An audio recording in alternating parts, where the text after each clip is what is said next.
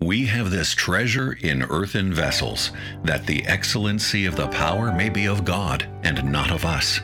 Are you a broken vessel, weighted down with discouragement, illness, or perhaps a disability? Well, take heart. Whatever your burden may be, God offers treasures that will transform your life. Hello, dear listeners. You're listening to Broken Vessels, Hidden Treasures. And here are your hosts, Paul and Tabitha Norris.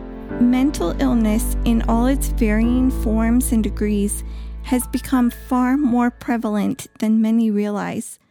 With approximately one in five adults diagnosed with mental illnesses each year, there is no doubt brothers and sisters in Christ within our own churches are desperately in need of understanding, love, and support.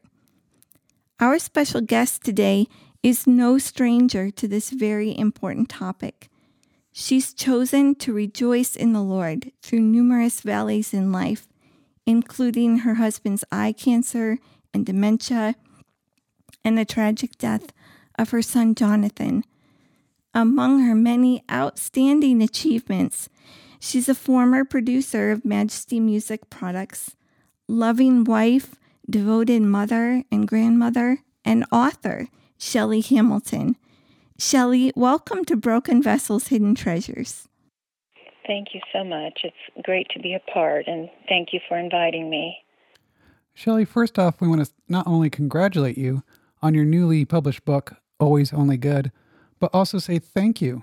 Thank you for your honesty in sharing your story and for shedding light on this crucial subject. Tabitha and I have found your book to be insightful and hopeful that in Christ there is true victory even in the darkest times. Praise God. Thank you. What motivated you to write this book? Probably the the biggest motivation was my love for Jonathan and I wanted others to see what it's like for someone who goes through a mental illness journey. And other motivations were uh, wanting other people really to understand mental illness more so that they could better counsel it you know, especially pastors' wives, pastors, and biblical counselors. And I wanted to let the outsider in so they could better support support those that have mental illness. And I think those are the I, I think sometimes mental illness is under misunderstood. Hmm. And I just wanted to uh, just give more understanding, definitely more understanding. Well, schizophrenia is not an illness that we hear about every day. Could you describe it in a nutshell? Yes, well, the, the main um, mental illness diseases, number one would probably be bipolar, which it's um, uh, flipping back and forth between mania and depression.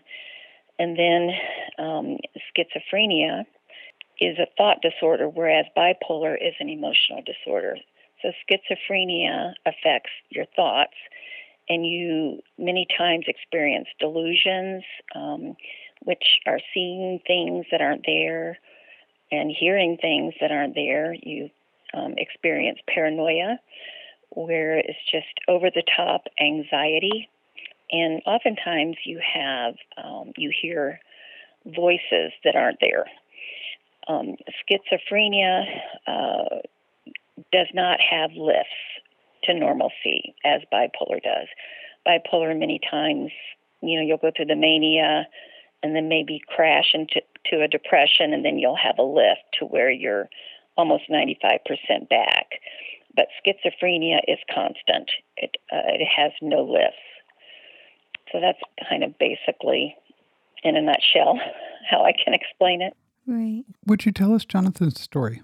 Jonathan, when he was in high school, was he started um, having some rebellion towards God. Um, it wasn't that he didn't love God, but he he really um, was well. He did some stealing, and he was late to classes and then he he was a big jokester and, and sometimes he would joke where he really shouldn't have and so by the end of his sophomore year he was asked not to to come back to school because he had accrued so many demerits and we thought about homeschooling him but we ended up sending him to live with some missionaries in Russia who had I think seven, eight, nine children and he lived there for three months, and then he went to Russia and lived with a family there for three months. And during that period of six months when he was away from home, he really grew in the Lord. He um, read his scripture a lot and just became a soul winner. And when he came back home, he uh, entered back into the academy at Bob Jones and um, it was the second semester of his junior year. He was elected president of his senior class, and he went witnessing um, usually twice a week to our downtown area. And many times he would take a group of the academy kids with him. So he became very um, strong in his belief in God and serving Him. And then um, after his freshman year in college, he was a counselor at the Wilds Christian Camp, which he loved. But his sophomore year, he had trouble with acne. So I actually took him to a dermatologist who put him on an antibiotic for acne called Bactrim.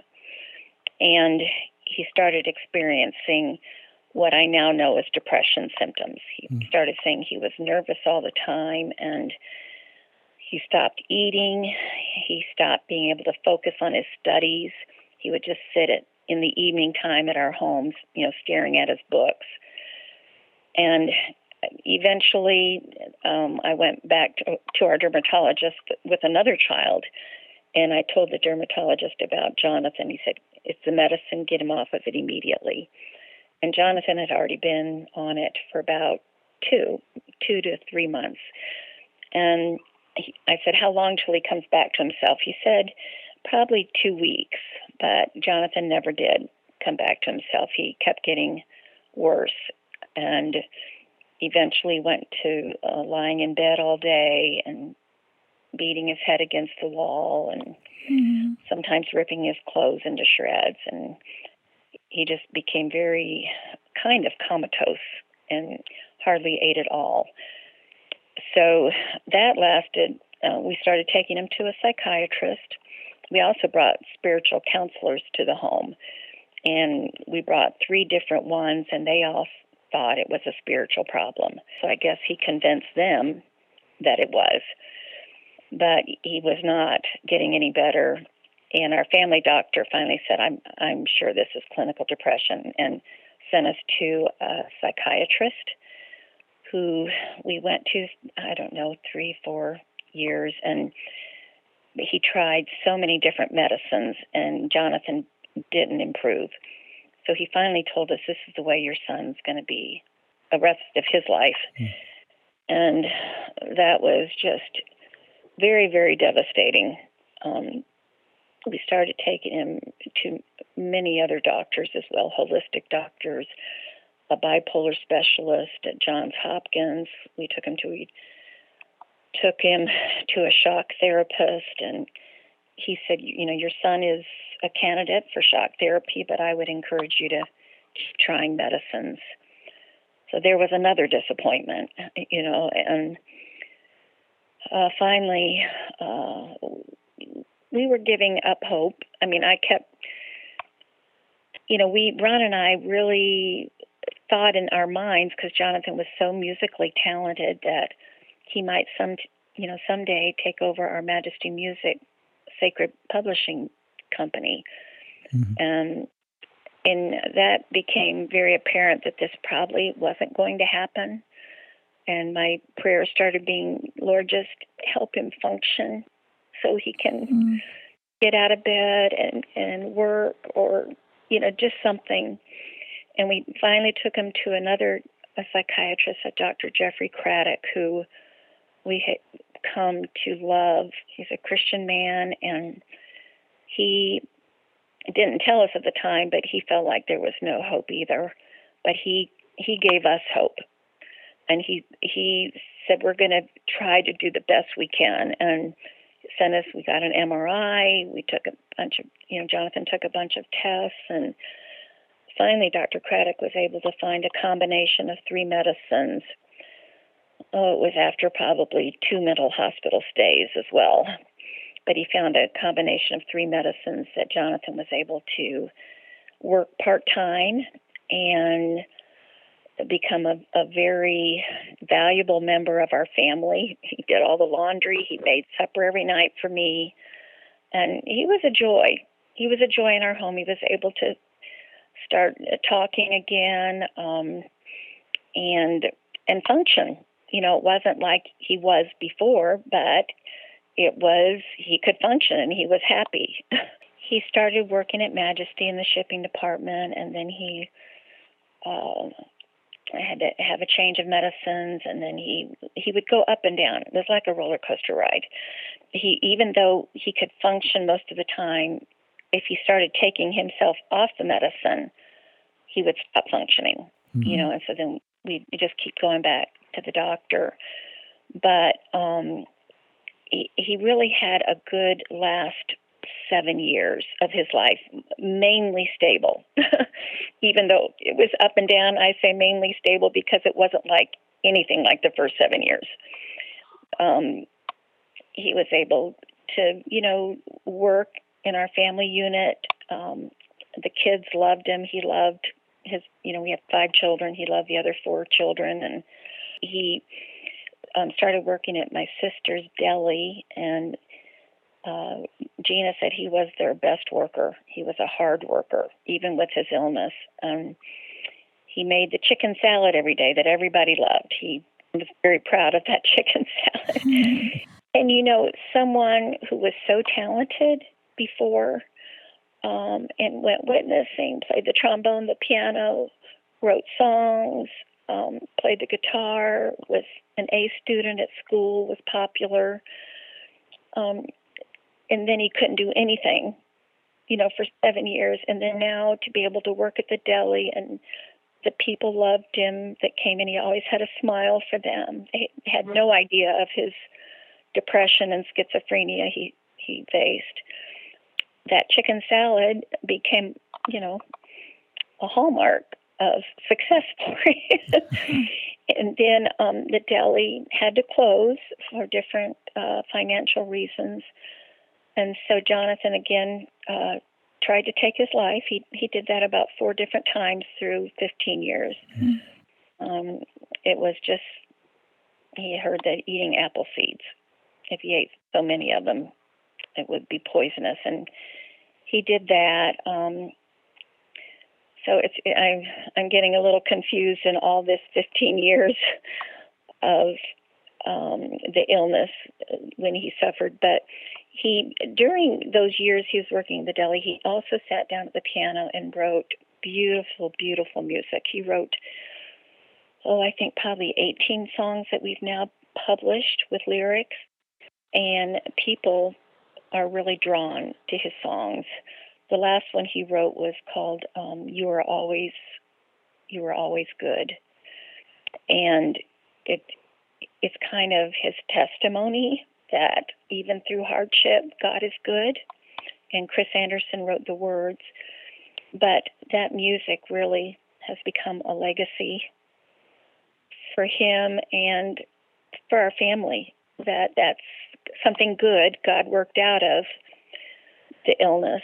He uh, finally the antipsychotic he was on, which with schizophrenia you have to be on an antipsychotic. It it kind of stops the dopamine from from whatever it does to cause all these uh, delusional thoughts.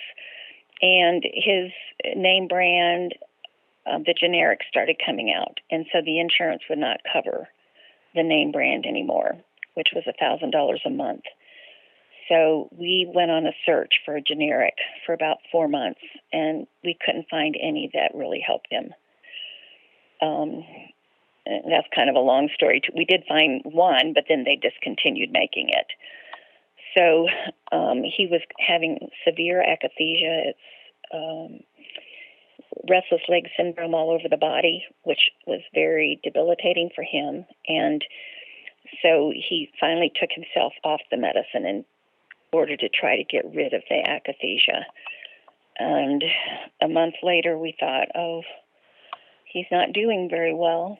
Mm. Um, and on Mother's Day, 2013, he actually had really spiraled downhill and uh, he took his life on Mother's Day 2013.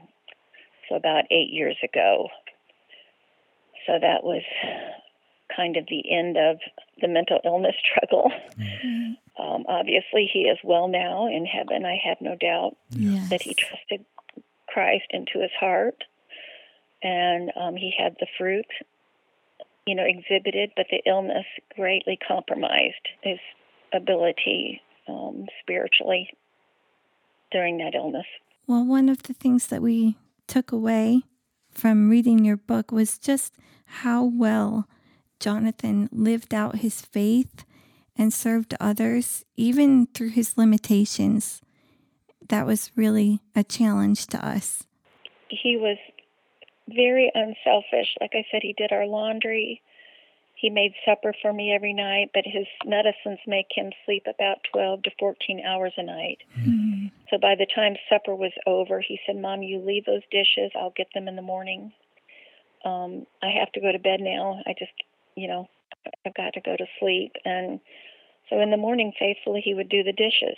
And he he would try to go to church. Um, but the um, he became very antisocial with um, panic attacks if he were, were around a lot of people. So he would drive many mornings to go to church and then just head back home. He'd sit in the car for a while and think, I can't go in and go back home. But he wrote these songs, and one of them was called Higher Ground.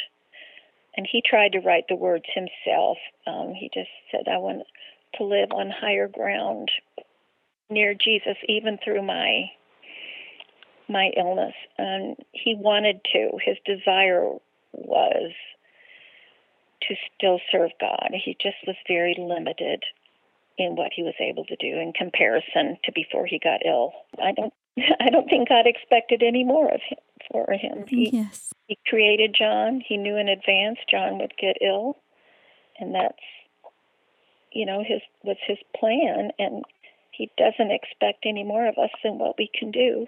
Mm. It's his perfect and beautiful plan. I think there are so many things we can't see or understand here on this side of heaven, but um, right. Um, what a what a great day it's going to be when we're before the Lord and and we get the full picture of everything that He accomplished and especially for you right. that he's accomplished because of what he's allowed you to go through. Well, I was just going to say with Ron, um, my husband Ron lost his left eye to cancer in 1978 and started wearing a pirate patch, um, even though he did later get a prosthesis, a prosthetic eye. But um, because of that, God allowed him to become Patch the Pirate. It, yes. it, kids started calling him a pirate, and he started writing music for kids, and that just there was such a need for it. We had no idea there was a need, but because of the pirate patch, we soon found out, and um, it was God working because of the trial. Amen. It's just another instance where God works because of a trial and and not in spite of. well, if you could communicate a word of encouragement to those in our audience who are either special needs parents or spousal caregivers, what would you share?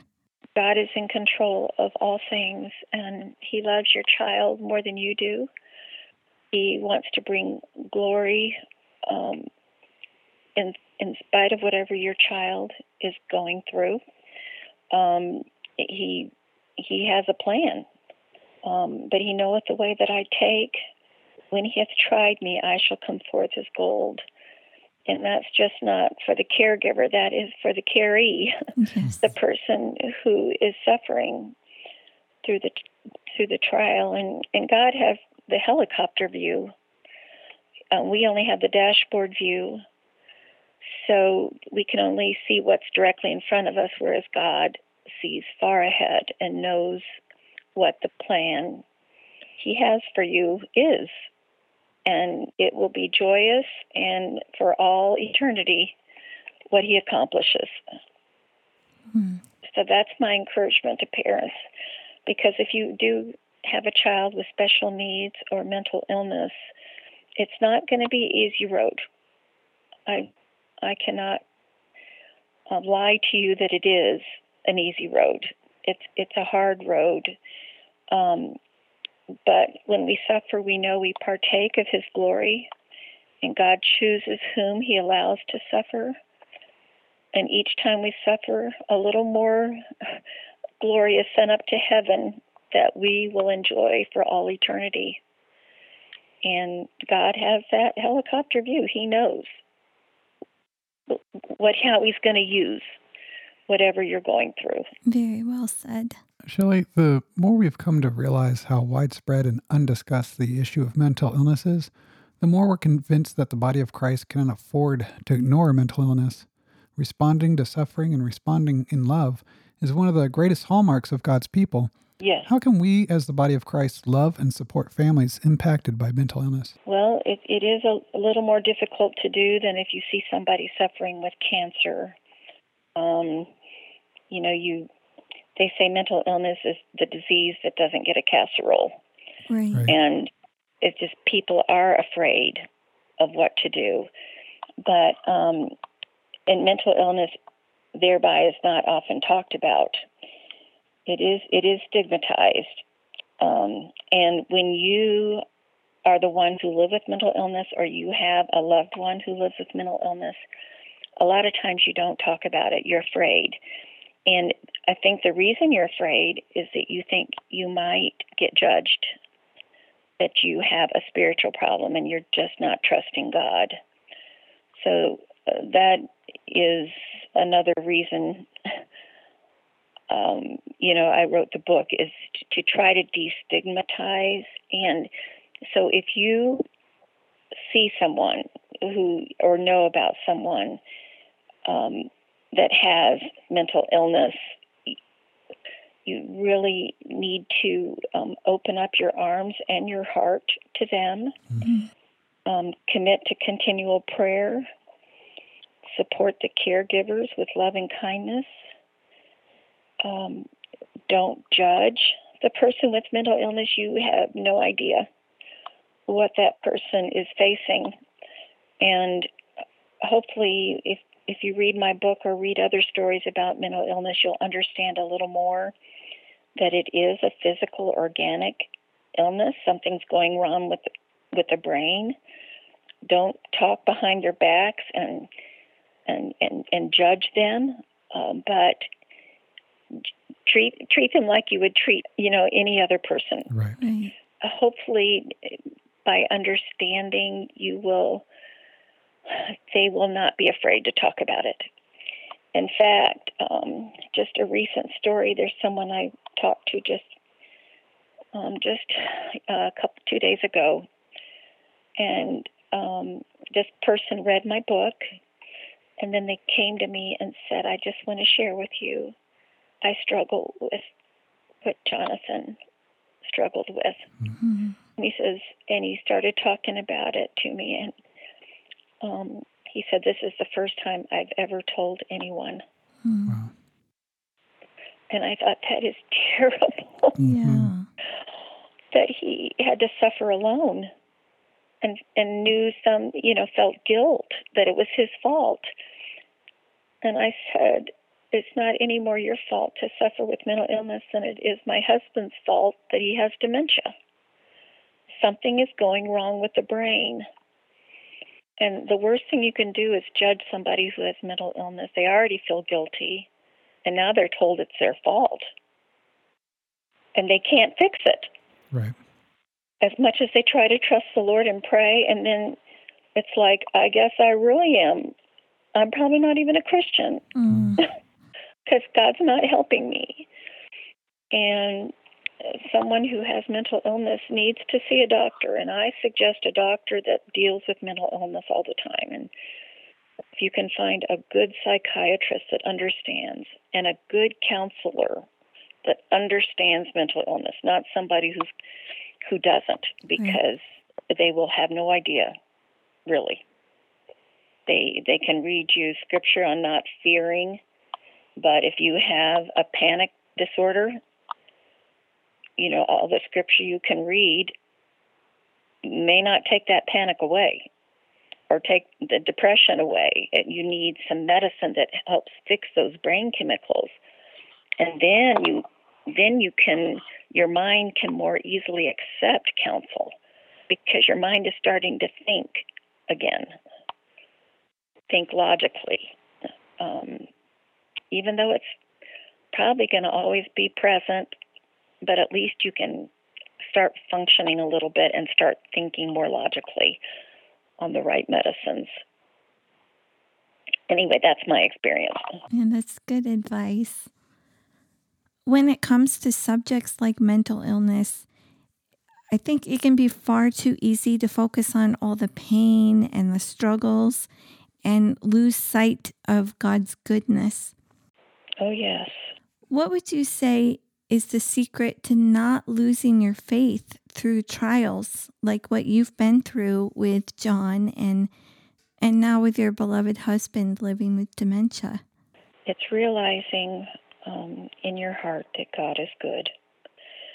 And I think the study, as I studied it, I mean, at first when Jonathan got ill, he Ron had dementia when, uh, well, no, let's see, Jonathan got mental illness when he was 18, and he was born in 1979. So how old was he? About 1997. Okay, and Ron started getting mental illness in 2010. Okay, so um, when Jonathan first got mental illness, I I really struggled with God. Is God good or not? I I cried myself to sleep and I thought, God, you, you must have the wrong person. This person wants to serve you. And now he's flat on his back mm-hmm. and can't talk, can't do much of anything. And I I would cry myself to sleep.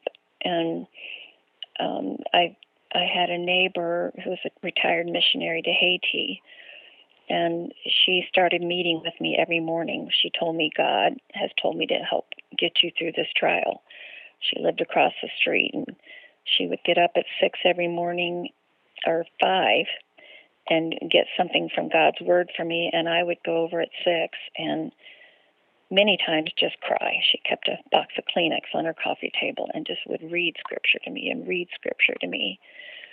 And I finally I started just saying, God, why are you good? I've always known it in my head, but I'm not feeling it in my heart and not feeling it that it that you are good in my situation. I see you are good to other people and I see you are good in Ron's situation because he became Patch the pirate, but I don't understand it in my son Jonathan's situation because I couldn't see any good in it.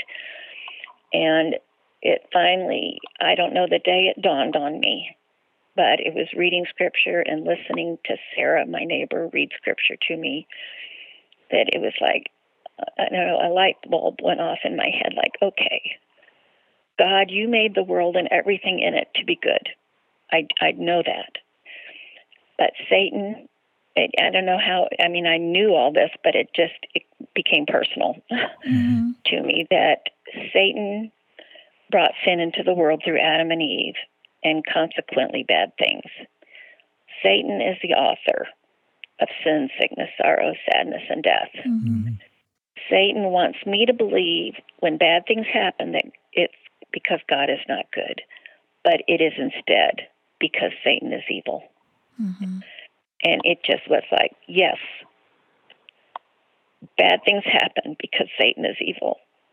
And the conviction grew and grew in my heart that God is good. God wants the best for me. God is my friend and allows or even decrees sometimes bad things into my life because he, he wants to make me better.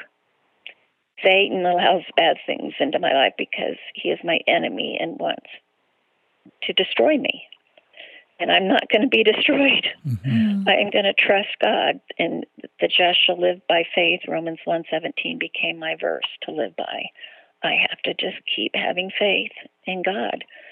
He's going to work something glorious out of this if I don't become bitter and if I trust Him, even through the pain. Um, and and once I came to grips with that, I didn't struggle with it anymore, and I was able to face, even though it was hard. it was still a challenge yeah. um, because of you know the bad effects of mental illness. But I knew God was good, and God was working something glorious, not just in my life, but something glorious in my son's life. Mm. Shelley, before we wrap up, we've got to ask where can our audience find your book? Okay, right now, the only place to buy it is in our Majesty Music bookstore in Greenville or online at um, majestymusic.com. And there is a picture of the book on the home page. You may have to scroll down a little bit, but if you click on that picture of Always Only Good, it will take you to exactly how you can purchase it. But it will eventually be on Amazon Books. I am in the process right now of recording an audio version. Wonderful. Um, of it for those who live out of state and really shipping the book is cost prohibitive. Um, so, anyway, we are working on other ways that people around the world can get the book without having to have it shipped.